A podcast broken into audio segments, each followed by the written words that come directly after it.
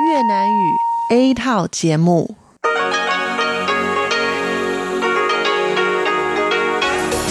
Đây là Đài Phát thanh Quốc tế Đài Loan rờ tê i.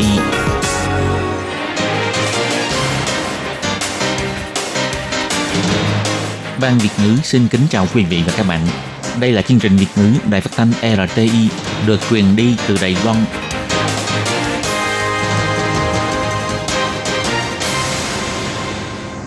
Thúy Anh xin kính chào quý vị và các bạn. Chào mừng các bạn đến với chương trình phát thanh của Ban Việt ngữ Đài Phát thanh Quốc tế rờ tê i ngày hôm nay. Kính thưa quý vị và các bạn, hôm nay là thứ Sáu, ngày mười lăm tháng ba năm hai nghìn không trăm mười chín, tức nhằm ngày chín tháng hai năm Kỷ Hợi. Chương trình hôm nay gồm các nội dung chính như sau. Mở đầu là phần tin tức thời sự Đài Loan, kế đến là bài chuyên đề, chuyên mục tiếng Hoa cho mỗi ngày, chuyên mục nhịp sống Đài Loan và kết thúc là chuyên mục nhìn ra thế giới.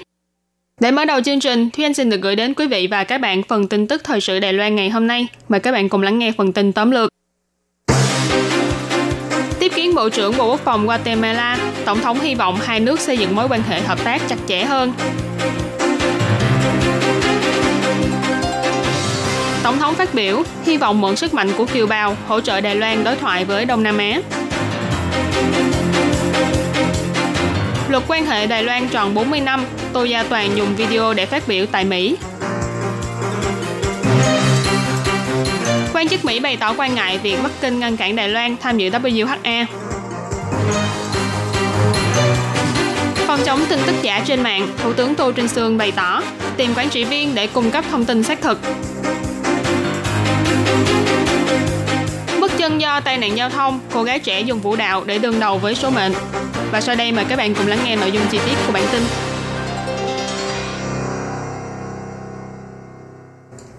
Ngày mười lăm tháng ba, Tổng thống Thái Anh Văn đã tiếp kiến Bộ trưởng Bộ Quốc phòng của Cộng hòa Guatemala, ông Luis Miguel Randa Moreno, tại phủ Tổng thống.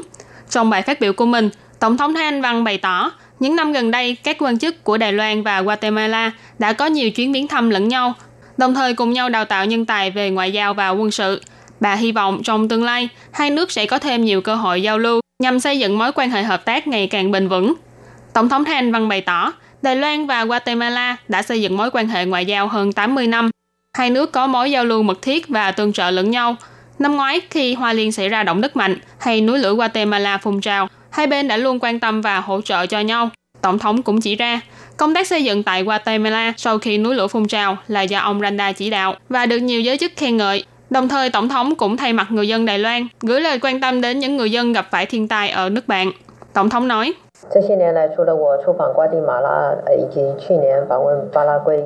nhiều năm nay, ngoài lúc tôi đến thăm Guatemala và có dịp gặp lại Tổng thống Jimmy Morales tại Paraguay hồi năm ngoái, quan chức hai nước vẫn luôn giữ mối quan hệ mật thiết với nhau, ví dụ như trao đổi huấn luyện học viên quân sự, cùng nhau đào tạo nhân tài ngoại giao và quân sự.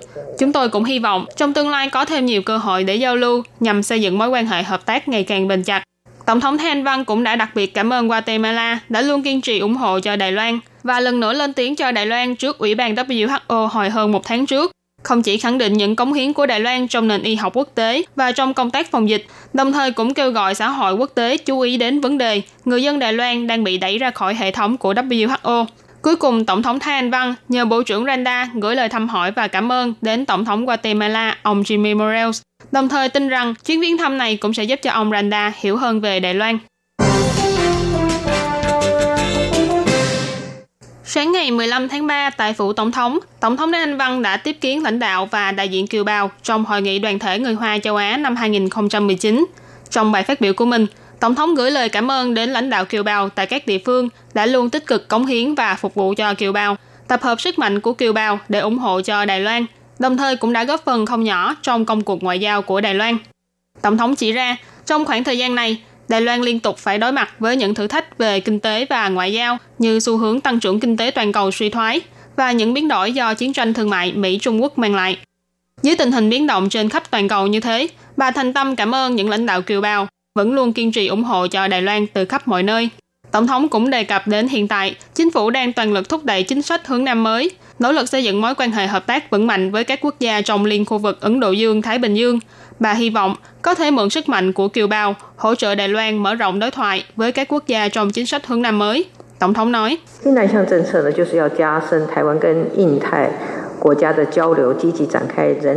mục tiêu của chính sách hướng Nam mới là thúc đẩy giao lưu giữa Đài Loan với các nước trong liên khu vực Ấn Độ Dương-Thái Bình Dương, tích cực phát triển hợp tác về nhiều mặt như đào tạo nhân tài, giáo dục, văn hóa, du lịch, vân vân, xây dựng mối quan hệ hợp tác bền vững. Các vị kiều bào đi phát triển ở nước ngoài đã lâu, có nhiều mối quan hệ với quốc tế. Hy vọng có thể mượn sức mạnh của quý vị, hỗ trợ chính phủ mở rộng đối thoại với những quốc gia trong các khu vực như ASEAN hay Nam Á, tiếp tục chung tay xây dựng cho khu vực phát triển và phồn vinh. Ngoài ra, Tổng thống cũng chỉ ra, tại Đài Loan, chính phủ cũng tiếp tục thúc đẩy nhiều kế hoạch quan trọng. Về mặt phát triển ngành nghề, kế hoạch đổi mới ngành nghề năm cộng hai, đến nay cũng đã đạt được rất nhiều thành quả đáng khích lệ. Càng lúc càng nhiều doanh nghiệp quốc tế đầu tư vốn và kỹ thuật vào Đài Loan, bất kể là hệ thống thông tin vô tuyến hay kỹ thuật vũ trụ, Đài Loan đều có thể sánh vai với quốc tế. Tổng thống hy vọng các lãnh đạo kiều bào có thể tiếp tục đưa tiếng nói của Đài Loan đến với thế giới, giúp cho Đài Loan dũng cảm tiến bước, đồng hành cùng quốc tế. Năm nay là tròn bốn mươi năm của luật quan hệ Đài Loan. Các giới chức tại Mỹ và Đài Loan lần lượt tổ chức các hoạt động kỷ niệm. Viện trưởng Viện Lập pháp ông Tô Gia Toàn đã nhận lời mời của Viện Nghiên cứu Kế hoạch hai không bốn chín và Trung tâm Nghiên cứu Đài Loan Toàn cầu, dùng hình thức video để phát biểu tại hội thảo giai đoạn khởi đầu chính sách mới về Đài Loan, chia sẻ với các chuyên gia, học giả quan trọng của Mỹ và Đài Loan về những diễn biến và tiềm năng phát triển trong quan hệ của hai nước sau khi luật quan hệ Đài Loan được thực thi. Trong bài diễn thuyết của mình, ông Tô Gia Toàn đã nhắc đến Viện Nghiên cứu Kế hoạch hai không bốn chín và Trung tâm Nghiên cứu Đài Loan Toàn cầu là những đầu tàu trong nghiên cứu chính sách Mỹ và Đài Loan, đồng thời vẫn luôn nỗ lực đào tạo ra những nhân tài ưu tú. Ông rất vinh dự được đại diện Đài Loan gửi lời đến các đơn vị này với tư cách là viện trưởng của Viện Lập pháp. Ông Tô Gia Toàn nói, luật quan hệ Đài Loan là một đạo luật được thông qua bởi Quốc hội Mỹ sau khi Mỹ và Trung Hoa Dân Quốc cắt đứt quan hệ ngoại giao. Nội dung là nhằm bảo đảm cho người dân hai nước có thể giao lưu đi lại thuận lợi. Mặc dù đây là một đạo luật trong nước của Mỹ, nhưng sức ảnh hưởng của nó đã vượt qua cả Thái Bình Dương, trở thành lá chắn bảo hộ cho eo biển Đài Loan và chặn đứng sự xâm lược của Trung Quốc. Ông Tô Gia Toàn bày tỏ, sau khi luật quan hệ Đài Loan được thực thi, Mỹ đã trải qua nhiều lần thay đổi chính đảng, nhưng hiệu lực của nó thì vẫn không thay đổi. Điều này chứng tỏ rằng chế độ dân chủ mới là chế độ chính trị ổn định nhất trên thế giới. Vì chỉ khi dưới chế độ dân chủ, những điều luật được đặt ra bởi dân ý mới có thể bền vững lâu dài và mang lại hòa bình cho đất nước. Ông Tô Gia Toàn chỉ ra, những năm gần đây, Quốc hội Mỹ cũng đã thông qua nhiều nghị quyết hay dự luật hữu nghị đối với Đài Loan, bao gồm Hạ viện Hoa Kỳ viết lại sáu điều đảm bảo của Tổng thống Reagan đối với Đài Loan vào năm hai không một sáu và thông qua luật du lịch Đài Loan và đạo luật sáng kiến tái đảm bảo châu Á hồi năm ngoái.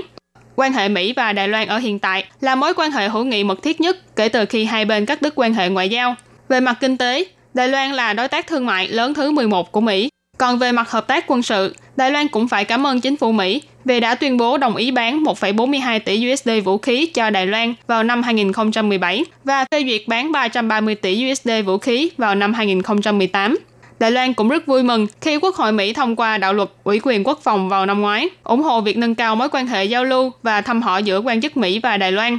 Ông Tô Gia Toàn cũng nói thêm, Tổng thống Reagan, người đã đưa ra sáu điều đảm bảo đối với Đài Loan từng nói, nếu như chúng ta quan tâm đến hòa bình, thì chúng ta nhất định phải lớn mạnh đến mức có thể xây dựng hòa bình ở nơi không có hòa bình. Tổng thống Donald Trump cũng đã trích dẫn khẩu hiệu của Tổng thống Reagan là làm cho nước Mỹ vĩ đại trở lại. Đài Loan tin rằng nếu như Mỹ có thể tích cực ủng hộ Đài Loan, dùng dân chủ, tự do để đứng vững trên xã hội quốc tế, không chỉ là chứng minh mạnh mẽ nhất cho việc tiếp tục vĩ đại của Mỹ, đồng thời cũng là chìa khóa quan trọng cho sự ổn định hòa bình liên khu vực Ấn Độ Dương-Thái Bình Dương. Ông Tô Gia Toàn nhấn mạnh, vào thời khắc quan trọng khi luật quan hệ Đài Loan tròn bốn mươi năm, ông hy vọng trong tương lai, Mỹ có thể tiếp tục đứng về phía Đài Loan, làm sâu đậm thêm mối quan hệ giao lưu giữa quốc hội hai nước, tăng thêm tương tác giữa các quan chức cấp cao của Mỹ và Đài Loan, làm bền chặt thêm mối liên kết giữa hai bên, để Đài Loan và Mỹ cùng chung tay bảo vệ giá trị phổ quát về tự do, dân chủ và nhân quyền. Ngày mười bốn tháng ba, trưởng ban điều phối sự vụ Đài Loan thuộc Quốc vụ viện Hoa Kỳ, ông James Heller đã bày tỏ, việc Trung Quốc ngăn cản Đài Loan tham dự Hội đồng Y tế Thế giới W H A là việc khiến cho người khác bất an. Việc này làm tổn hại đến mối quan hệ giữa hai bờ eo biển, đồng thời cũng làm trái lại với phương châm muốn giành lấy lòng dân Đài Loan của Bắc Kinh.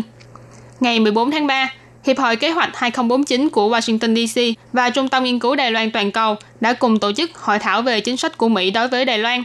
Ngoài bài phát biểu của ông Heller, ứng cử viên chức vụ trợ lý quốc vụ khanh châu Á Thái Bình Dương, ông David Stilwell cũng đã đến tham dự và lắng nghe về những vấn đề về Đài Loan trong hội nghị này.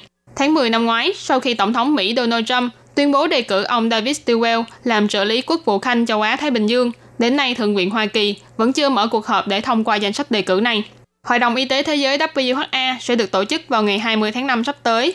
Ông Heller đã chủ động đề xuất và nhấn mạnh lập trường của Mỹ. Mỹ sẽ tiếp tục ủng hộ Đài Loan tham dự trở thành thành viên của tổ chức quốc tế mà không cần yếu tố chủ quyền quốc gia. Trong tổ chức quốc tế, yêu cầu phải có chủ quyền quốc gia mới có tư cách tham dự. Mỹ ủng hộ Đài Loan tham gia một cách có ý nghĩa. Hơn nữa, vấn đề y tế công cộng vốn không biên giới, cho nên đây là lý do vì sao Mỹ ủng hộ Đài Loan tham dự vào W H A một cách có ý nghĩa. Ông còn nói thêm, Tổ chức Y tế Thế giới W H O năm ngoái đã lần nữa từ chối mời Đài Loan tham dự vào W H A với tư cách là quan sát viên, khiến cho người khác không khỏi bất an. Cho thấy Trung Quốc lần nữa ý đồ đẩy Đài Loan ra khỏi tổ chức của quốc tế, ngăn cản xã hội quốc tế chia sẻ lợi ích từ những chuyên môn của Đài Loan, không chỉ làm ảnh hưởng đến mối quan hệ giữa hai bờ eo biển, đồng thời cũng làm trái lại với phương châm giành lấy sự ủng hộ của người dân Đài Loan mà Bắc Kinh đưa ra. Quốc hội Mỹ sẽ tiếp tục thúc đẩy sự hợp tác với các tổ chức quốc tế, tìm ra phương thức mới để giúp cho Đài Loan giành lấy tôn nghiêm và tôn trọng, và để cho Đài Loan cũng góp sức lực vào giải quyết những thử thách mà toàn cầu đang phải đối mặt. Vụ bỏ thầu quản trị viên trên mạng của Ủy ban Nông nghiệp đã khiến cho ủy viên của đảng đối lập nghi ngờ rằng đơn vị này đang nuôi quân đội trên mạng. Ngày mười lăm tháng ba, Thủ tướng Tô Trinh Sương nhấn mạnh, vụ bỏ thầu của Ủy ban Nông nghiệp không phải là muốn xây dựng quân đội trên mạng, mà là hy vọng có thể thông qua các quản trị viên trên mạng cung cấp những thông tin xác thực để đả kích những thông tin giả. Dự án thầu mà Ủy ban Nông nghiệp bỏ ra dự toán hơn mười triệu đài tệ, trong đó nội dung bao gồm làm rõ những vấn đề và dư luận liên quan đến Ủy ban Nông nghiệp bằng những tuyên truyền không mang tính quảng cáo trên pê tê tê, Dcard, Mobile không một, người nổi tiếng trên mạng, blogger hay YouTuber vân vân nhằm làm gia tăng nhận biết của dân chúng. Tuy nhiên, dự án thầu này của Ủy ban Nông nghiệp lại bị ủy viên của đảng đối lập cho rằng là đang mua quân đội trên mạng. Để làm rõ nghi ngờ này, ngày mười bốn tháng ba, chủ nhiệm Ủy ban Nông nghiệp ông Trần Cát Trung đã mở livestream trên trang của mình, nhấn mạnh gói thầu này là nhằm để ứng phó những thông tin không xác thực trên mạng với danh nghĩa của Ủy ban Nông nghiệp. Tuyệt đối không phải là đang nuôi quân đội trên mạng hay dẫn dắt chiều hướng của dư luận. Ngày mười lăm tháng ba, khi trả lời phỏng vấn tại Viện Lập pháp, Thủ tướng Tô Trinh Sương cũng đã trả lời báo giới về vấn đề này. Ông nhấn mạnh, đây không phải là đang nuôi quân đội trên mạng, mà là hy vọng có thể nhờ vào những quản trị viên trang mạng chống lại những thông tin sai sự thật. Ông nói,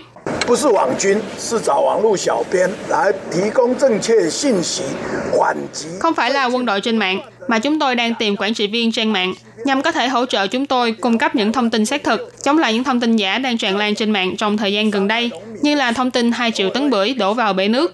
Những thông tin gây tổn thương cho nông dân như thế, Ủy ban Nông nghiệp cần phải lập tức đưa ra những thông tin xác thực cho các giới và người nông dân để bảo vệ người nông dân khỏi những tin tức giả.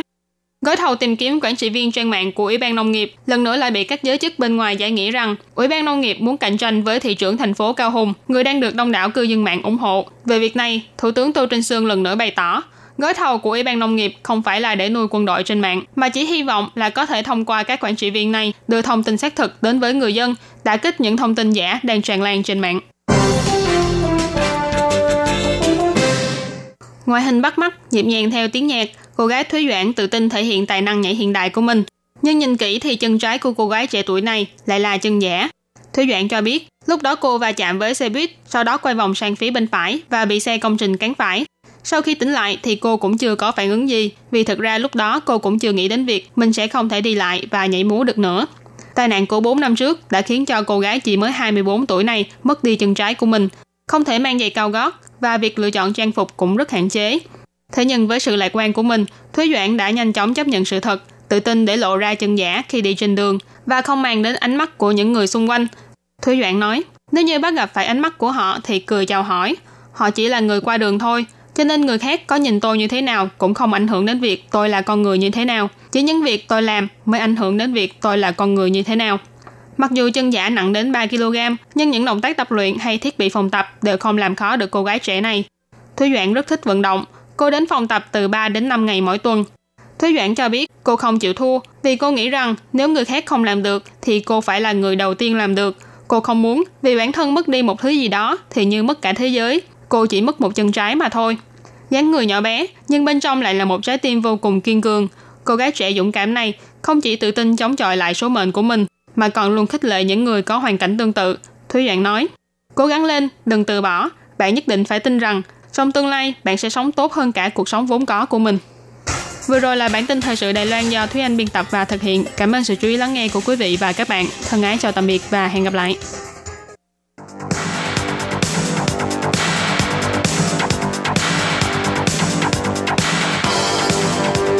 Đây là đài phát thanh quốc tế Đài Loan rờ tê i, truyền thanh từ Đài Loan. Mời các bạn theo dõi bài chuyên đề hôm nay.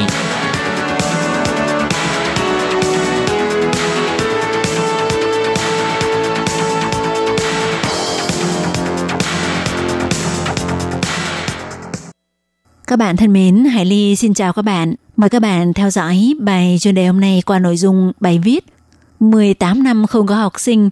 Theo Sở Giáo dục Quốc dân và Giáo dục trước tuổi đi học, các trường tiểu học và trung học cơ sở sau ba năm ngừng hoạt động, nếu không chuyển đổi mô hình vận hành thì sẽ cưỡng chế thanh lý. Các bạn thân mến, và bây giờ Hải Ly xin mời các bạn đến với nội dung chi tiết của bài chuyên đề hôm nay.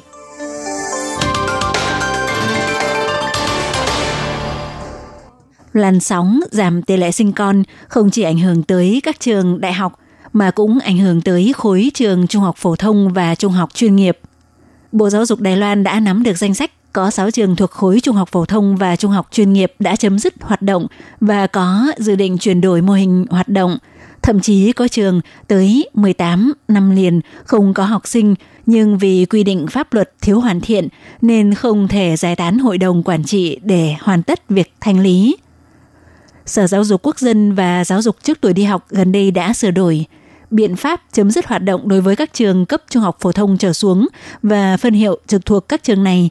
Theo đó, nếu trong vòng ba năm không chuyển đổi mô hình vận hành thì sẽ bị cưỡng chế thanh lý.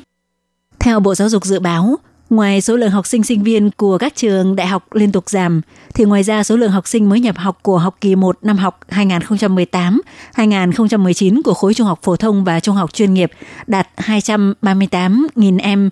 Tới năm hai nghìn không trăm hai mươi lăm hai nghìn không trăm hai mươi sáu sẽ giảm xuống chỉ còn một trăm tám mươi nghìn em. Một số các trường trực thuộc quyền quản lý của Bộ Giáo dục gồm trường trung học chuyên nghiệp tư thục Đại Đồng thành phố Gia Nghĩa, trường trung học chuyên nghiệp tư thục Công Thương thành phố Đài Nam, trường trung học chuyên nghiệp tư thục Công Thương Quốc Quang huyện Hoa Liên, trường trung học phổ thông tư thục Hoa Tế Vĩnh An Đài Nam, trường trung học chuyên nghiệp tư thục Công Thương Ích Tân ở Vân Lâm và trường trung học chuyên nghiệp tư thục Công Thương Chí Thành huyện Bình Đông đều đã ngừng hoạt động, nhưng hội đồng quản trị chưa giải thể. Ngoài ra, hai trường gồm trung học cơ sở tư thục Trung Hưng và trung học cơ sở tư thục Lập Nhân đều tại thành phố Đài Bắc đã ngừng chiêu sinh. Trong đó, trường trung học chuyên nghiệp tư thục Công Thương Chí Thành đã ngừng chiêu sinh từ năm hai nghìn không trăm lẻ một đến nay, hay trường Ích Tân ở Vân Lâm cũng ngừng chiêu sinh từ năm hai nghìn không trăm lẻ hai đến nay, vẫn chưa, nhưng hai trường này vẫn chưa tiến hành thủ tục thanh lý. Ký túc xá nhà trường cũng đã bỏ hoang từ lâu. Theo biện pháp chấm dứt hoạt động đối với các trường cấp trung học phổ thông trở xuống và các phân hiệu trực thuộc các trường này, thì các trường tư thục ngừng chiêu sinh chỉ cần trình kế hoạch chuyển đổi mô hình hoạt động là có thể gia hạn liên tục. Bộ Giáo dục sửa đổi quy định thành phải hoàn tất trong vòng ba năm kể từ khi trường ngừng hoạt động và sau khi quyết định sát nhập có hiệu lực, nếu không sẽ phải thanh lý và giải thể. Theo Tổ trưởng Hàn Xuân Thụ của Sở Giáo dục Quốc dân và Giáo dục trước tuổi đi học cho biết, quy định ban đầu vốn không hạn chế thời hạn gia hạn, vì vậy tham khảo biện pháp chấm dứt hoạt động đối với các trường trung cấp trở lên và các trường trung học kỹ thuật thuộc phân hiệu các trường này. Theo đó, nếu không hoàn tất việc chuyển đổi mô hình vận hành trong vòng ba năm sau khi ngừng hoạt động thì sẽ cưỡng chế thanh lý. Còn trưởng phòng Trần Tú Nghệ cũng thuộc Sở Giáo dục Quốc dân và Giáo dục trước tuổi đi học nói, vốn dĩ năm ngoái có tới bảy trường chưa hoàn tất công việc chuyển đổi mô hình hoạt động hoặc thanh lý. Nhưng sau đó có một trường trung học phổ thông đã hoàn tất, vì vậy đến thời điểm này vẫn còn sáu trường tư thục thuộc thẩm quyền quản lý của cơ quan này vẫn chưa giải thể hoặc thanh lý. Trong đó, trong vòng ba năm gần đây, có hai trường làm thủ tục xin chấm dứt hoạt động. Trưởng phòng Trần Tú Nghệ cho biết, Sở Giáo dục Quốc dân và Giáo dục trước tuổi đi học không lập ra mục tiêu số trường ngừng hoạt động mà tôn trọng quyền tự chủ của các trường. Nhưng nếu chất lượng giảng dạy và kiểm tra giám sát về tài chính không đạt được các yêu cầu đề ra, thì sẽ yêu cầu nhà trường phải kiểm điểm và cải thiện, cũng sẽ phụ đạo hướng dẫn theo luật. Các bạn thân mến, Hải Ly xin cảm ơn các bạn vừa theo dõi bài chuyên đề hôm nay do Hải Ly biên tập và thực hiện. Thân ái, chào tạm biệt các bạn. Bye bye!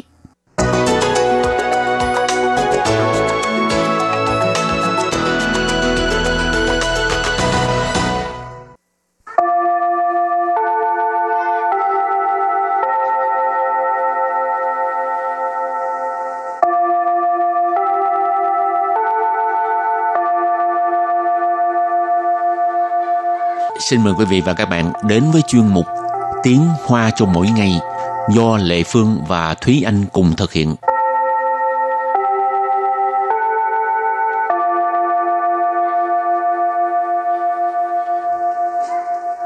Thúy Anh và Lệ Phương xin kính chào quý vị và các bạn. Chào mừng các bạn đến với chuyên mục Tiếng Hoa cho mỗi ngày ngày hôm nay.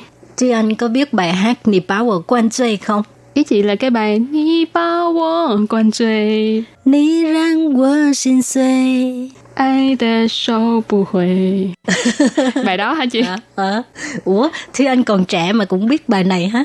Bài này nổi tiếng mà chị. À, bài này rất là hay, cho nên các bạn nào mà muốn uh, hát bài này có thể lên uh, YouTube ha, gõ ừ. cái uh, tên của bài hát Nì Bá Wo Quan Chơi, Nì Bá Wo Quan Chơi. Cái bài ừ. rất là hay, và mai mốt nếu mà học xong bài hát này á, ghi hình lại hay là ghi âm lại rồi chuyển qua cho ban Việt ngữ, mình sẽ khoe trên ép pê ha. Ừ. Ừ, còn bây giờ thì mình vô bài học. Hôm nay mình học uh, có liên quan tới từ bảo ở quan chơi ha, tức là muốn chuốc say mình hả? Ừ. Và câu đầu tiên nghĩa là nào nào nào, tôi mời anh thêm ba ly. Anh đang muốn chuốc say tôi hay sao? Và sau đây chúng ta hãy cùng nghe cô giáo đọc câu mẫu bằng tiếng Hoa. Lại lại lại, tôi sẽ xin anh ba ly. Trước tiên mình học câu mẫu số một ha. Lại lại lại, tôi sẽ xin anh ba ly. Lại, lại, lại. Lại, lại, lại. Khi mình kêu ai làm việc gì đó ha, kêu người ta, có nghĩa là tới đây, tới đây á, mà mình cũng có thể dịch là nào, nào, nào. Wo, wo, có nghĩa là tôi. Zài, zài, tức là thêm, nữa. Jìn, nì, san, bê. Jìn, tại vì mình kính trọng đối phương thì mình gọi là Jin Jin Nì San Pê, có nghĩa là mời anh thêm ba ly. San Pê tức là ba ly, Pê là ly, ở đây là nói thêm ly rượu ha. San Pê tức là ba ly rượu. Zài Jin Nì San Pê, mời anh thêm ba ly rượu nữa. Và bây giờ thì chúng ta lắng nghe cô giáo đọc câu mẫu này bằng tiếng Hoa. Lại lại lại, tôi zài jin nì san pê. Lại lại lại, tôi zài jin nì san bê. Câu vừa rồi là nào nào nào, tôi mời anh thêm ba ly. Và sau đây thì anh xin được giải thích câu mẫu số hai. Nì shì xiàng bǎ wǒ guàn zuì ma? Nì, nì là anh. Shì, shì là. Xiàng, xiàng là muốn. Bǎ wǒ quan truy. Bảo wo quan truy tức là chuốc say tôi. Quan truy nghĩa là chuốc cho say. Ma, ma là từ dùng để hỏi. Và sau đây chúng ta hãy cùng nghe cô giáo đọc câu mẫu bằng tiếng Hoa. Nì shì xiàng bảo wo quan truy ma? Nì shì xiàng bảo wo quan truy ma? Câu này có nghĩa là anh đang muốn chuốc say tôi hay sao? Và bây giờ mình bước sang phần từ vựng mở rộng ha.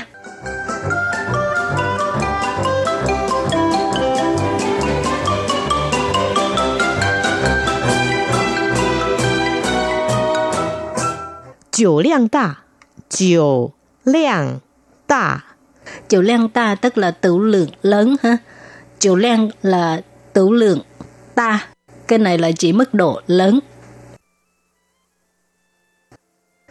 Cui tạo, cui tạo, cui tạo nghĩa là say xỉn, cui nghĩa là say, tạo nghĩa là ngã xuống, cho nên cui tạo là một từ dùng để hình dung đó là say đến mức ngã xuống, là mình tạm dịch là say xỉn là được rồi. Chịu cha, chịu cha, chịu cha tức là lái xe khi uống rượu, chịu ở đây là rượu, cha tức là cha sự, có nghĩa là lái xe ha.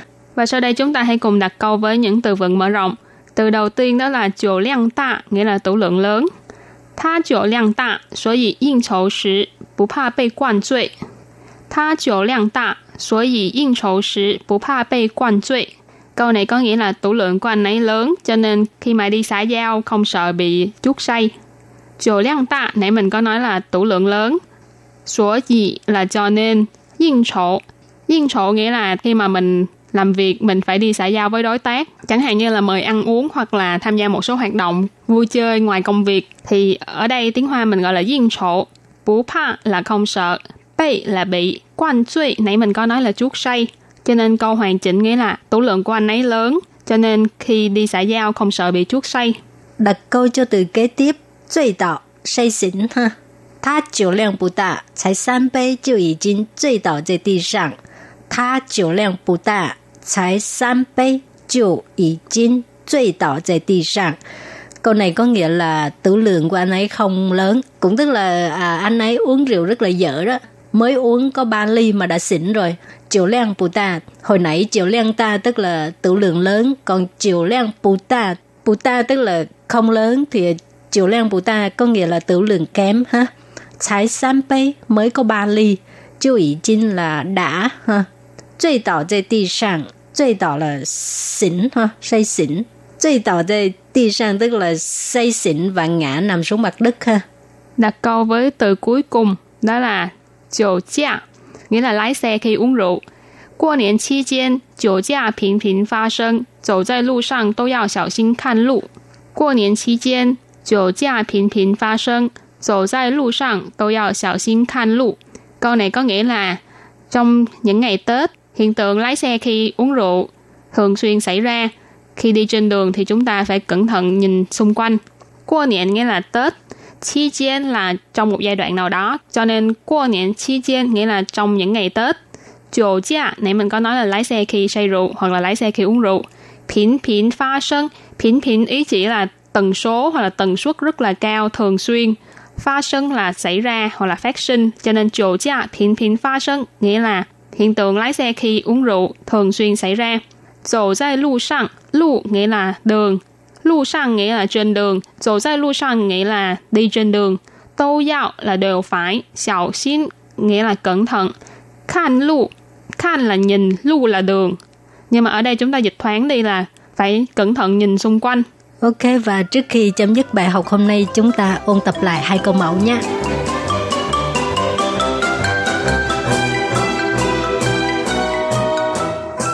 Lại, lại, lại, tôi sẽ xin bạn ba ly. Lái, lái, lái. Lái, lái, lái.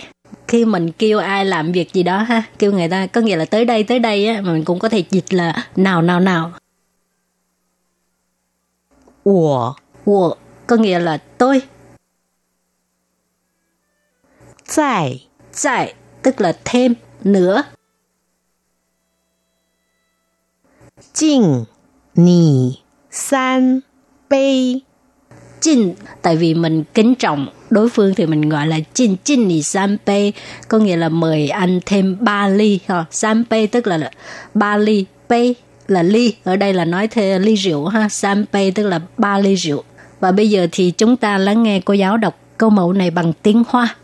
Lái lái lái, tôi sẽ chinh ni sanpei. Lái lái lái, tôi sẽ chinh ni san. Câu vừa rồi là nào nào nào, tôi mời anh thêm ba ly. Và sau đây Thúy Anh xin được giải thích câu mẫu số hai. Nì sư sẵn bảo wo guan zuì ma? Nì. Nì là anh. Sư. Sư là. Sẵn. Sẵn là muốn. Bảo wo guan zuì. Bảo wo quan truy, tức là chuốc say tôi. Ma. Ma là từ dùng để hỏi. Và sau đây chúng ta hãy cùng nghe cô giáo đọc câu mẫu bằng tiếng Hoa. Nì sư sẵn bảo wo quan truy ma? Nì sư sẵn bảo wo quan truy ma? Câu này có nghĩa là anh đang muốn chuốc say tôi hay sao?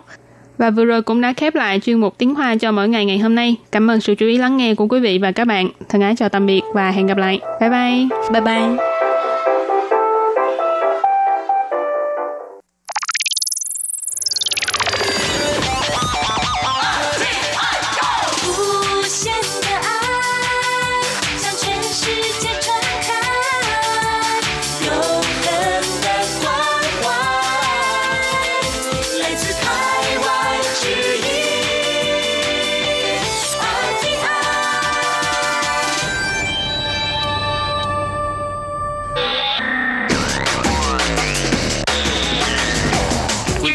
đón nghe chương trình Việt ngữ tại rờ tê i, truyền thanh từ Đài Loan.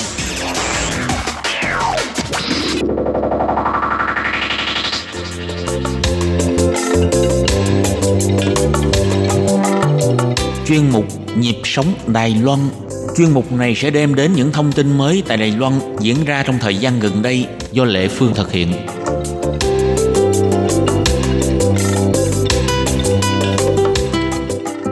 Lệ Phương thân chào các bạn, các bạn thân mến.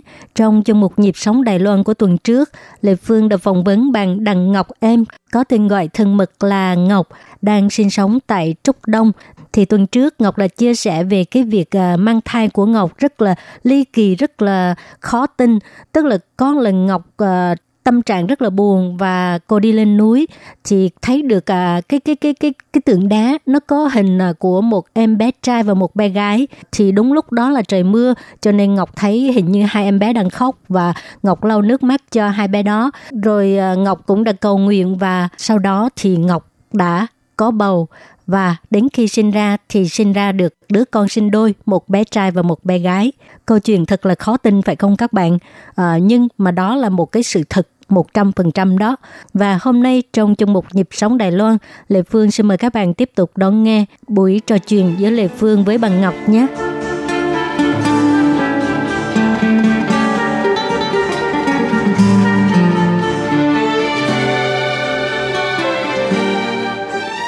Xin chào Ngọc. Dạ, em chào chị Lệ Phương, chào mọi người. Em tên là Ngọc. Rồi hai đứa bây giờ bao nhiêu tuổi rồi? Dạ, hai đứa bây giờ nó được bốn tuổi, nó ngoan lắm chị Phương ạ. Ừ. Ngọc cô cũng thầm cảm ơn trời Phật đã ban cho Ngọc hai đứa bé này, nó cũng có một cái nguồn an ủi cho Ngọc lắm. Dạ. Ừ. Cũng rất là mạnh khỏe ha. Dạ, nó, nó, nó mạnh khỏe, nó ngoan lắm. À. Vậy nghe Ngọc kể thì một cái câu chuyện rất là khó tin ha. Không tin được, Ngọc ừ. không tin, Ngọc cũng không tin. Ừ. Rồi những cái người mà ở xung quanh đó, khi mà sanh ra người ta cứ xúm lại lên cái nhà trọ này coi coi hai đứa con của uh, cái cô Việt Nam này như thế nào mà uh, chắc là cổ nói dốc nói láo gì đây chứ ừ. làm hai vợ chồng lớn tuổi vậy mà sanh đứa trai đứa gái ừ. uh, dễn dàng như vậy. Thì người ta cũng tìm hiểu lên, người ta coi, rồi khi coi thì người ta cứ uh, không nói gì, người ta cứ bước xuống thôi. Mà cũng đông lắm. Rồi có những người người ta cứ hỏi, cứ chận đầu cái ông nhà em á, ừ. đó, mày đi làm bao nhiêu tiền vậy? Hai đứa trai đứa gái là đi làm bao nhiêu tiền? Có nghĩa là người ta cứ nghĩ mình đi vô cái nhà nhân tạo á. À. Dạ, dạ. Nhưng rồi ông nhà của em á trả lời là dì ơi, con không có gạo mà ăn nữa thì làm sao mà con có tiền đâu mà con làm như vậy. Tại vì ừ. chị Phương biết không, những người giàu có ở bên Đài Loan này người ta người ta bu hoài. Ừ. Họ năm ba chục quan với họ không có nhầm, nhưng đối với vợ chồng của Ngọc không có dễ. Dạ. Ừ. Ra người ta nói, người ta cứ hỏi là mày cứ nói thật tao nghe đi, mày làm được là bao nhiêu tiền. Dạ. Ừ. Nhưng mà Ngọc mới ba mấy tuổi mà đâu có lớn tuổi đâu. Đâu, Ngọc lúc Ngọc sanh hai đứa con của Ngọc là Ngọc còn khoảng hai tháng nữa là Ngọc bốn mươi tuổi rồi.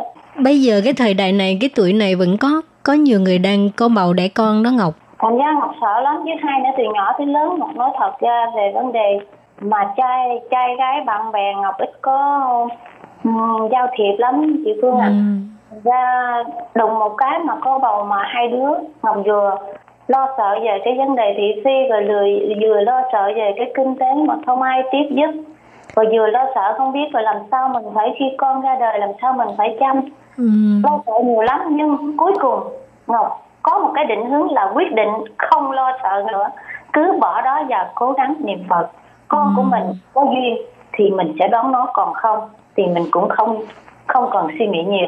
Ừ. Thì lúc này Ngọc cứ quyết định là không chở đũa, không ăn thịt, ừ. ăn cá. Mà Lệ Phương cứ... không hiểu tại sao Ngọc sợ về cái thị phi, tại vì Ngọc cũng có chồng mà. Không, Ngọc Ngọc sợ là bởi vì cái kinh tế của gia đình của Ngọc chỉ có một mình Ngọc thôi. À, tức là chỉ có một mình Ngọc lo, cho nên khi sinh ra thì không biết làm sao để lo lắng cho hai đứa con đúng không? Dạ, dạ, nhiều ừ. điều lắm à, chị. Thì bây giờ con cũng bốn tuổi rồi thì bây giờ cái cuộc sống có ổn định không?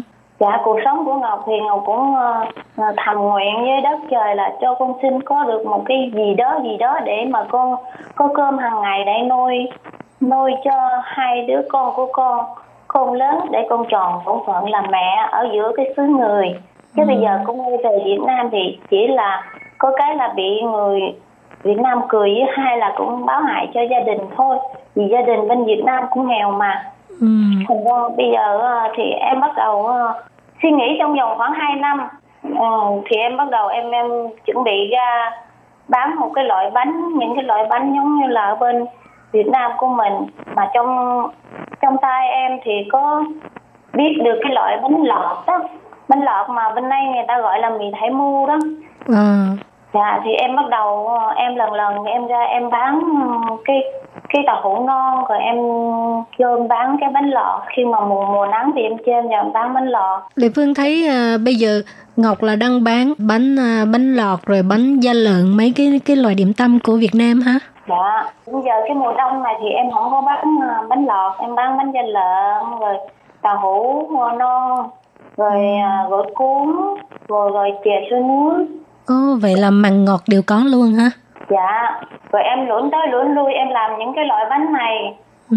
mà cũng uh, gian nan lắm chị, nhưng mà mãi tới bây giờ thì từ cái ngày khởi sự ra tới bây giờ thì chưa có, cũng kiếm kiếm cơm ăn được vậy đó chị, không có ngày nào mà quá lỗ cũng kiếm cơm kiếm cơm ăn được ừ. vậy, em cũng mừng lắm chị Vương. Nhưng mà không biết tương lai sắp tới thì như thế nào thì em cũng không dám không dám ừ. khẳng định.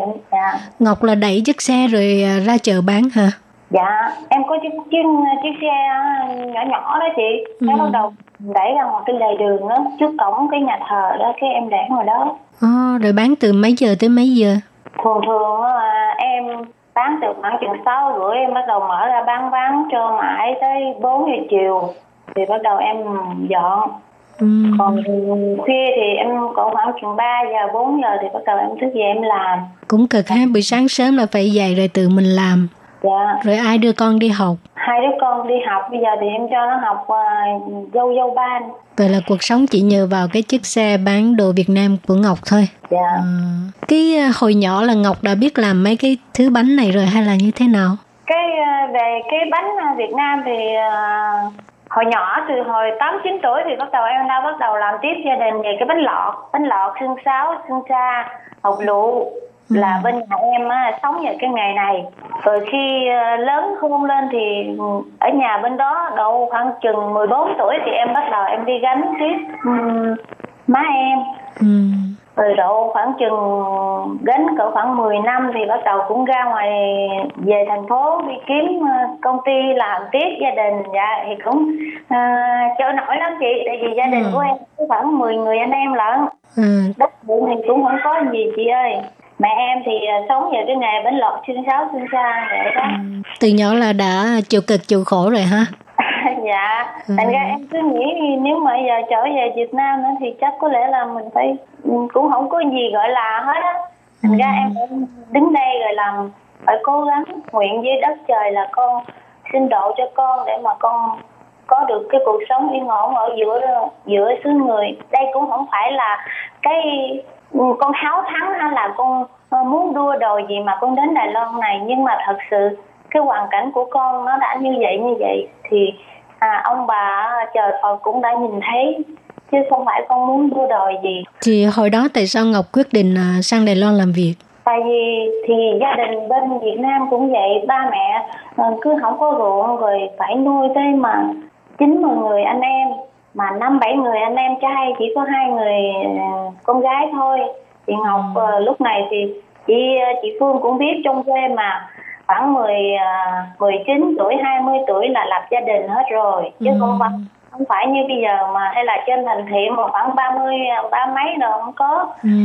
Hai thì cũng lập gia đình ấy rồi, có lo gia đình ấy hết. ừ. Anh hai ông ba rồi mấy đứa em thì cũng từ từ cũng lập gia đình. Thì Ngọc cảm thấy ba với mẹ hình như cái kinh tế nó càng ngày nó càng sụp xuống thôi, chứ cũng không có gì hết. Thì ừ. ai thì cũng lo hết cho cái bổn phận người đó thôi. ừ. Ừ. Rồi mình, ba mẹ của Ngọc muốn đòi hỏi gì, đâu có đòi hỏi gì được. Tại vì làm cha làm mẹ con cũng nghèo, thành ừ. ra càng, càng suy sụp thôi. Chỉ biết năm bảy người con trai mà cưới vợ cưới vợ không á là rồi tiền tiền cưới hỏi rồi tiền này tiền kia.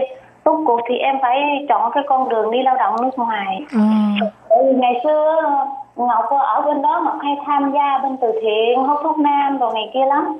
Thành ra lúc mà Ngọc quyết định ra đi là giống như là một cái nó nó lạ quá hả, nó không có phải ai có thể mà thông cảm được đâu, tại vì từ xưa đến nay cô cô hay mà đi hút thuốc tiếp ở trong ban trong ban chữ thập đỏ rồi này kia, mà tự nhiên sao bây giờ tự nhiên có ý nghĩ đó, nhưng mà ừ. đâu ai hiểu được gia đình của mình đâu chị, ừ, ừ.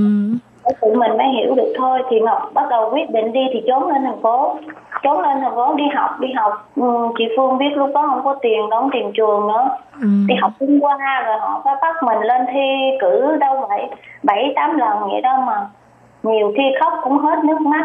Về quê thì không dám về, mà đi Đài Loan thì không đi được, ừ. phải chạy ra ngoài đi bưng củ tiếu mướn cho người ta đang lấy tiền đó mà đang đi học uh, tiếng Hoa. Ừ. À, cuối cuối cùng thì cũng đi lấy được cái bằng y tá, lấy bằng hộ khám hộ công rồi đi qua bên này, ừ. cũng không được gì chị ơi. Rồi lấy chồng xong rồi lại bắt đầu à, à, một mình bươn chải. Dạ, thì ừ. Ngọc suy nghĩ như vậy, Ngọc nghĩ chắc cái duyên của mình á. Ngày xưa ở gia đình cũng vậy, thì thôi đến Đài Loan này thì bây giờ nhiều các bạn khuyên Ngọc nên bỏ cái cái ông nhà của Ngọc đi, ừ. chứ bây giờ Ngọc cũng dư sức ra kiếm một người chồng khác, tại sao mà cứ ngu dốt quá, ừ. nhưng mà suy nghĩ như thế này này chị Phương à. Rồi tiếp thêm hai đứa con của Ngọc, nó làm cho Ngọc đệm thêm một cái là đậm mực nữa, không thể nào bỏ đi. Bởi vì thế gian này tuy mình không nhìn thấy được nhưng rõ ràng có cái luật nhân quả. Ừ. Tại sao Việt Nam biết bao lớn, biết bao người Ngọc không chọn Ngọc, chọn nhầm cái ông nhà của Ngọc. Ừ. Mà ông trai rồi về vấn đề gì gì thì cũng hiền, về cũng không có được bằng ai. Ừ. Tại sao Ngọc phải chọn ngay ông? Ngày xưa Ngọc cũng có có bao nhiêu người á, Ngọc làm quay lão mà cái thời đó cũng có biết bao nhiêu người á, năm sáu bảy người luôn, ừ. nhưng mà Ngọc nhìn thấy họ Ngọc không thật sự mà không có không có chấp nhận được, ừ. đó là một mối thực sự. Dạ, ừ. thành ra các bạn ấy mà càng khuyên á thì Ngọc cứ quán cái cái vấn đề là nhân quả con người, ừ. thành ra đứng vững đây, Ngọc phải đứng vững đây. Rồi hai đứa con của Ngọc đệm thêm cho Ngọc nữa là Ngọc thấy rõ ràng là có đất, có trời, có Phật, Phật, có thần. Cho nên rõ ràng câu nguyện của mình nó đã trở thành sự thật. Ừ. Đây là cái biểu hiện của hai đứa con mình đây. Thành ra mình đừng trốn chạy đâu hết. Ừ. Thành ra Ngọc suy nghĩ như vậy. Bây giờ Ngọc cố gắng đến đây cúi đầu, ừ. à, nguyện với Phật gia hộ cho con, để mà con có đủ cái dũng cảm, đủ cái niềm tin với bản thân mình để con vượt qua mọi cái khó khăn. Và nếu thật sự mà có cái lực nhân quả thì cho con xin sáng suốt tâm trí của con, để có một ngày nào đó con xả, sẽ um, xả bỏ bằng một con đường Phật Pháp. Dạ. Ừ. Giờ là Ngọc hiện giờ là chấp nhận số phận ha? Dạ. Ừ. Hiện giờ với Ngọc là Ngọc sống chấp nhận số phận. Dạ. Nhưng mà thật ra là có trách nhiệm đối với chồng, đối với con.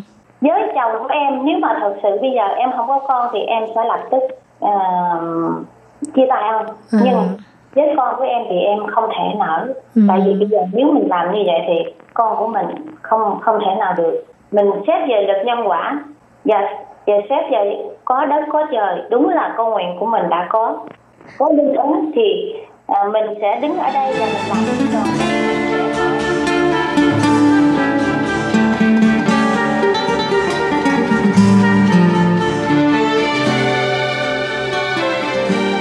các bạn thân mến, buổi trò chuyện giữa Lệ Phương với bạn Đặng Ngọc Em xin tạm chấm dứt ngang đây.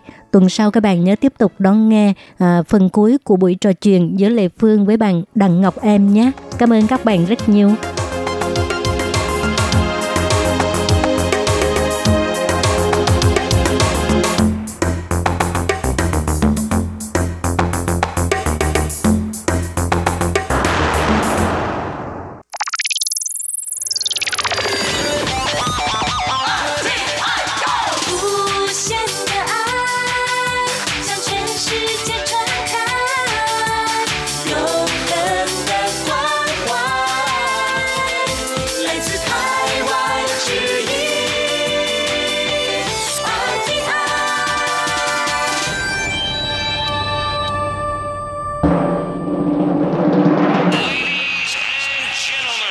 Quý vị đang đón nghe chương trình Việt ngữ Đài rờ tê i truyền thanh từ Đài Loan.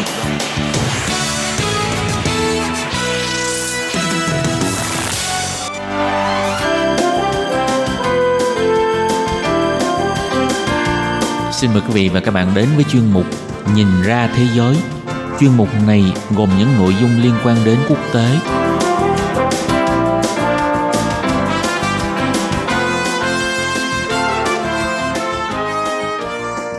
Tường Vi xin chào quý vị và các bạn. Chào mừng các bạn trở lại với chuyên mục Nhìn ra thế giới để nắm bắt được những thông tin và sự kiện chính trị quan trọng đang xảy ra khắp năm châu.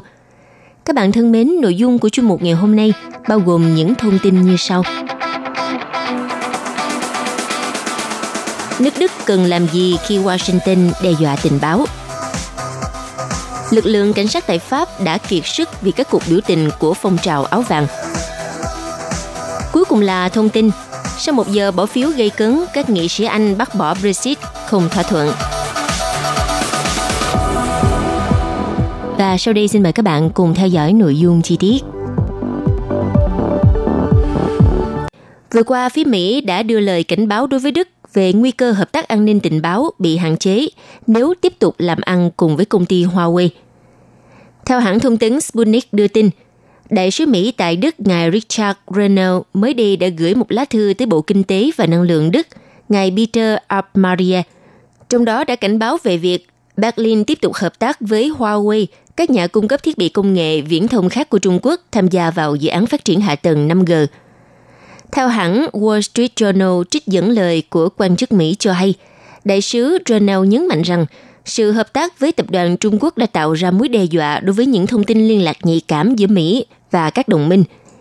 Nhà ngoại giao Mỹ gọi hãng Huawei Z T E do chính phủ Trung Quốc kiểm soát và yêu cầu Đức không cho phép các công ty này tham gia vào việc xây dựng các hệ thống liên lạc có tầm quan trọng lớn đối với công tác tình báo. Sau khi nhận thông tin từ bức thư, Thủ tướng Đức ngài Angela Merkel tuyên bố Đức sẽ tự định tiêu chuẩn an ninh của mình cho mạng viễn thông thế hệ mới năm G, chứ không phụ thuộc vào Washington. Hãng thông tấn Reuters dẫn lời của bà Merkel, an ninh mạng năm G cũng như các lĩnh vực kỹ thuật số khác là một mối quan tâm rất lớn đối với chính phủ Đức, bởi vậy mà chúng tôi sẽ tự định tiêu chuẩn cho mình. Chúng tôi cũng sẽ thảo luận vấn đề này với các đối tác ở châu Âu cũng như với cơ quan hữu quan ở Mỹ. Theo giới quan sát cho rằng, chính sự phụ thuộc mạnh mẽ của Đức vào Mỹ trong công tác an ninh và tình báo ở các hoạt động chống khủng bố, nên đây mới là lĩnh vực mà Washington có thể sẽ đưa ra làm ván bài để gây sức ép cho Đức. Còn đối với Đức, điều quan trọng vẫn là duy trì hợp tác an ninh với Mỹ. Mặc dù Đức và Pháp đang thảo luận về quyền tự chủ an ninh châu Âu, nhưng vẫn không thực sự quyết tâm trong việc rời bỏ sự trú ẩn dưới ô an ninh của Mỹ. Nhưng nó không đồng nghĩa với việc Đức sẽ phải chấp nhận để mà Mỹ điều khiển. Điều đầu tiên là Huawei có thể giúp cho Đức xây dựng năm G với hiệu quả cao và chi phí rất thấp. Điều thứ hai, cảnh báo từ Mỹ rõ ràng đã xâm phạm chủ quyền của nước Đức. Tuy nhiên, đây cũng không phải là lần đầu tiên mà Đại sứ Mỹ tại Đức có những động thái thể hiện tư thế nước lớn đối với Berlin. Đại sứ Mỹ tại Đức ngài Grenell đã từng đề nghị Đức chống lại đường ống dẫn khí đốt của Nga và yêu cầu các công ty Đức phải ngừng kinh doanh với Iran. Theo hãng Sputnik nhận xét, thì nếu Berlin chấp thuận yêu sách của Mỹ lần này, điều đó có nghĩa là Berlin đồng ý cho Washington quyền được hách dịch với họ. Và điều này càng khiến cho Đức phải hành động vì bản thân của họ. Và những gì Berlin đang làm sẽ ảnh hưởng đến hàng loạt quốc gia châu Âu khác trong việc lựa chọn chính sách đối trọng đối với Mỹ. Trong bài bình luận cho Sputnik, ông Andre Karniv, phó giám đốc Viện các nước Á Phi thuộc Đại học Quốc gia Moscow, lưu ý rằng bản thân việc đại sứ Mỹ hướng tới Bộ trưởng Đức cho thấy rõ ràng Mỹ muốn lôi cuốn các đồng minh gần gũi nhất trong NATO vào chiến dịch gây áp lực với Trung Quốc.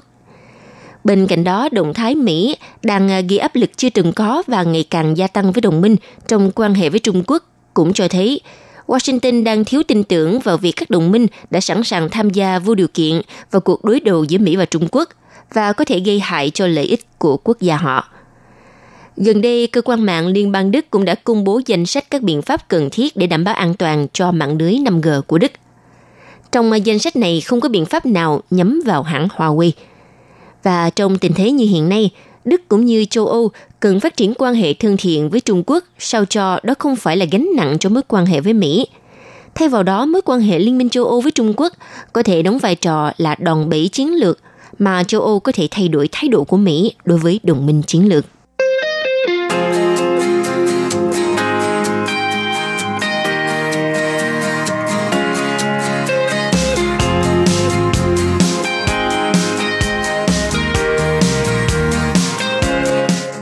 Thưa quý vị và các bạn, hiện nay lực lượng cảnh sát Pháp đang kiệt sức vì các cuộc biểu tình của phong trào áo gilet vàng và họ đã làm thêm với số giờ tương đương với mười ba thế kỷ. Sau mười bảy tuần liên tục diễn ra các cuộc biểu tình thứ Bảy, có nghĩa là Pháp tiếp tục phải huy động nhân viên thực thi pháp luật vào những ngày cuối tuần. Bởi nếu các cuộc biểu tình của cộng đồng người Algeria diễn ra thì cũng cần có sự tăng cường lực lượng cảnh sát với mức độ tương đương. Theo hãng thông tấn Nga Sputnik đã phỏng vấn một số đại diện cảnh sát Pháp về vấn đề đồng nghiệp của họ đang sống bên bờ vực kiệt sức nghề nghiệp như thế nào. Theo đại diện giới cảnh sát Pháp thì các cuộc bạo loạn ở Grenoble đợt huy động áo gilet vàng lần thứ mười bảy là cuộc biểu tình quy mô lớn đã khiến lực lượng cảnh sát Pháp kiệt sức và giống hồi chuông cảnh báo về sự suy giảm an ninh ở nước này. Theo ông Alexander Lalage, Tổng thư ký Công đoàn Cảnh sát Vichy nói rằng tình hình đã trở nên trầm trọng đã nhiều năm nay. Cảnh sát Pháp đã tích lũy hơn một nghìn ba trăm năm làm thêm, nó tương đương với mười ba thế kỷ. Trong những tháng gần đây, giới cảnh sát Pháp đã gặp rất nhiều khó khăn, bởi vì họ phải làm việc cả ngày nghỉ cuối tuần. Họ đang trên bờ vực kiệt sức, nhưng mà các cuộc biểu tình liên quan đến chính sách đối ngoại lại đang diễn ra ngày càng nhiều hơn và quá nhiều so với sức chịu đựng của họ. Theo ông Michel Torres, Tổng thư ký Công đoàn Cảnh sát Pháp mang tên Cảnh sát Tức giận cho biết rằng, ngoài công việc thường ngày, ngày nào họ cũng phải giải quyết những vấn đề mới. Trong lịch sử của nền Cộng Hòa, chưa bao giờ có những cuộc biểu tình quy mô lớn và kéo dài như trong trường hợp áo gilet vàng. Ngoài ra, cũng có một số vụ tội phạm hình sự được thực hiện trong nhiều vùng và khu vực, nơi mà luật pháp không còn tồn tại. Còn xuất hiện những vụ bạo loạn, ví dụ như ở Grenoble, đã xảy ra vụ việc sáu mươi lăm chiếc ô tô bị đốt cháy vào đêm ngày bốn, sáng ngày năm tháng ba. Sau vụ việc, hai thanh niên thiệt mạng sau khi cố gắng thoát khỏi cảnh sát trên một chiếc xe máy đã đâm vào một chiếc xe buýt. Ông Michel Torres lấy làm khó chịu về tuyên bố của Bộ trưởng Bộ Nội vụ Christopher Cantner hôm ngày một tháng ba khi mà trả lời các câu hỏi từ kênh thời sự B F M T V rằng nếu một số người nghĩ rằng họ có thể làm hao mòn sức lực của nhân viên thực thi pháp luật thì họ đã sai. Theo ông Michel Torres nói rằng, những phát ngôn như vậy không thể không gây ra bất ổn. Rõ ràng Bộ trưởng Bộ Nội vụ của chúng tôi đã không nhận thức được mức độ hoàn toàn mệt mỏi của đồng nghiệp chúng tôi và cảnh sát đã hoàn toàn kiệt sức. Ngoài ra, ông Alexander Leclerc nhấn mạnh, chúng tôi hoàn toàn kiệt sức, chúng tôi không thể làm việc hai mươi ngày liên tục mà không có ngày nghỉ. Con người không thể cầm cự được lâu trong những điều kiện như vậy vì cơ thể sẽ không chịu đựng nổi. Ông phê phán rằng, chính quyền có thể gọi cảnh sát đi làm vào mỗi cuối tuần. Điều này không ảnh hưởng gì đến gia đình họ. Chính phủ có thể ép tải công việc làm thêm giờ cho cảnh sát, nhưng cảnh sát lại không được trả tiền cho thời gian làm thêm. Ông cảnh báo rằng, mọi sinh vật đều có giới hạn mệt mỏi. Có thể vào một số thời điểm, hàng loạt cảnh sát buộc phải nghỉ ốm cùng một lúc và không biết chính quyền khi đó sẽ nói gì về điều này. Và họ chỉ cần tự đặt câu hỏi là làm thế nào để cảnh sát duy trì cường độ làm việc cao quá lâu trong điều kiện khó khăn như vậy. Ngoài ra, ông Michel Torres cũng cảnh báo rằng trước cường độ và phạm vi của các cuộc biểu tình sẽ không giảm đi thì thậm chí có nguy cơ tình hình sẽ xấu đi hơn nữa. Và những gì được thể hiện cho thấy, những cuộc thảo luận tầm cỡ quốc gia được tổ chức bởi chính quyền sẽ không thể trấn an được những thành viên của áo gilet vàng. Hơn nữa, khi mùa xuân đến thì có thể sẽ ngày càng nhiều người tham gia biểu tình.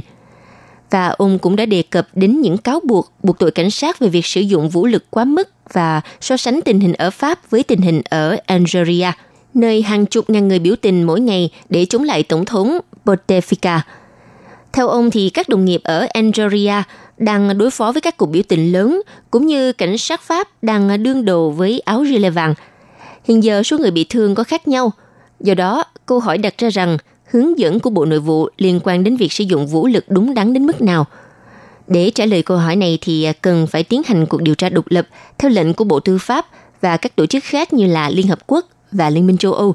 Còn các nhân viên cảnh sát thì đã thực hiện theo đúng mệnh lệnh của mình.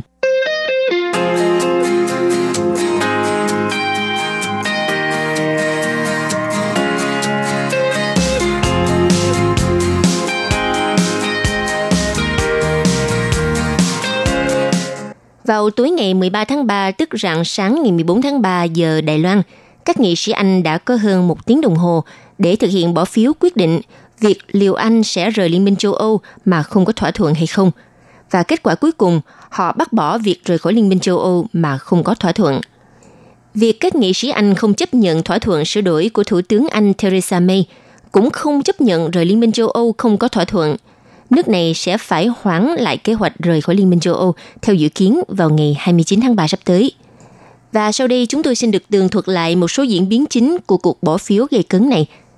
Vào mười chín giờ ngày mười ba tháng ba, tức là khoảng ba giờ sáng ngày mười bốn tháng ba giờ Đài Loan, nghị sĩ của đảng bảo thủ Anh Caroline Spellman từ chối thay đổi bản sửa đổi của mình nhằm mà loại bỏ việc Brexit không thỏa thuận. Nhưng nghị sĩ Công đảng Anh ngài Cooper, một trong những người ký kết, lại thúc đẩy việc không thể không có thỏa thuận. Rồi đến mười chín giờ mười sáu phút, các nghị sĩ bỏ phiếu ủng hộ bản sửa đổi với kết quả bỏ phiếu sát nút là ba trăm mười hai trên ba trăm lẻ tám đánh bại chính phủ.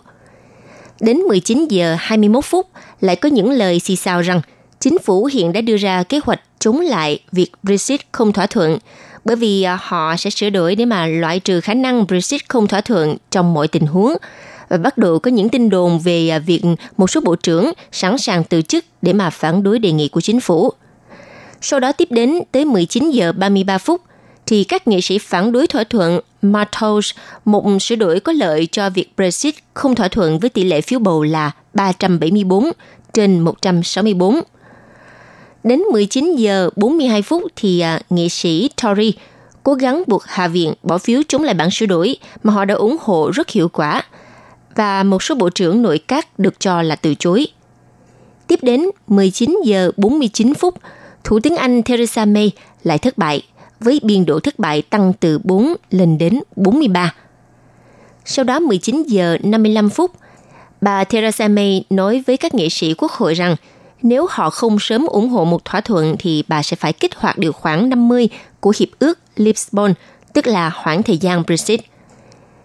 Đến hai mươi giờ không một phút thì một số cái tên Bộ trưởng Chính phủ nổi lên như là Amber Rudd, David Stilwell, những người chống lại cuộc bỏ phiếu này, và tiếp tục thêm một số cái tên được đồn rằng họ có thể buộc phải từ chức.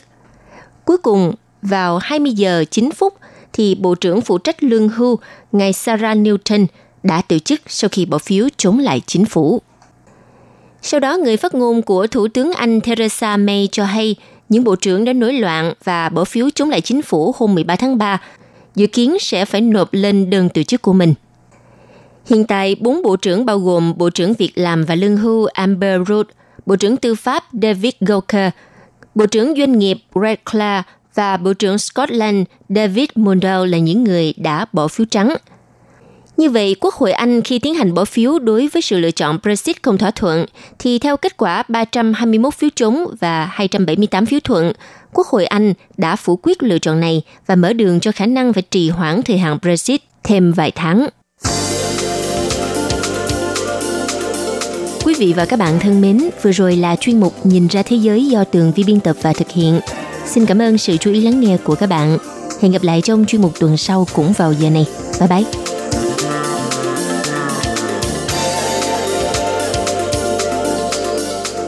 Hộp thư ban Việt ngữ Vietnamese Service pê ô Box một hai ba gạch ngang một chín chín Taipei một một một chín chín.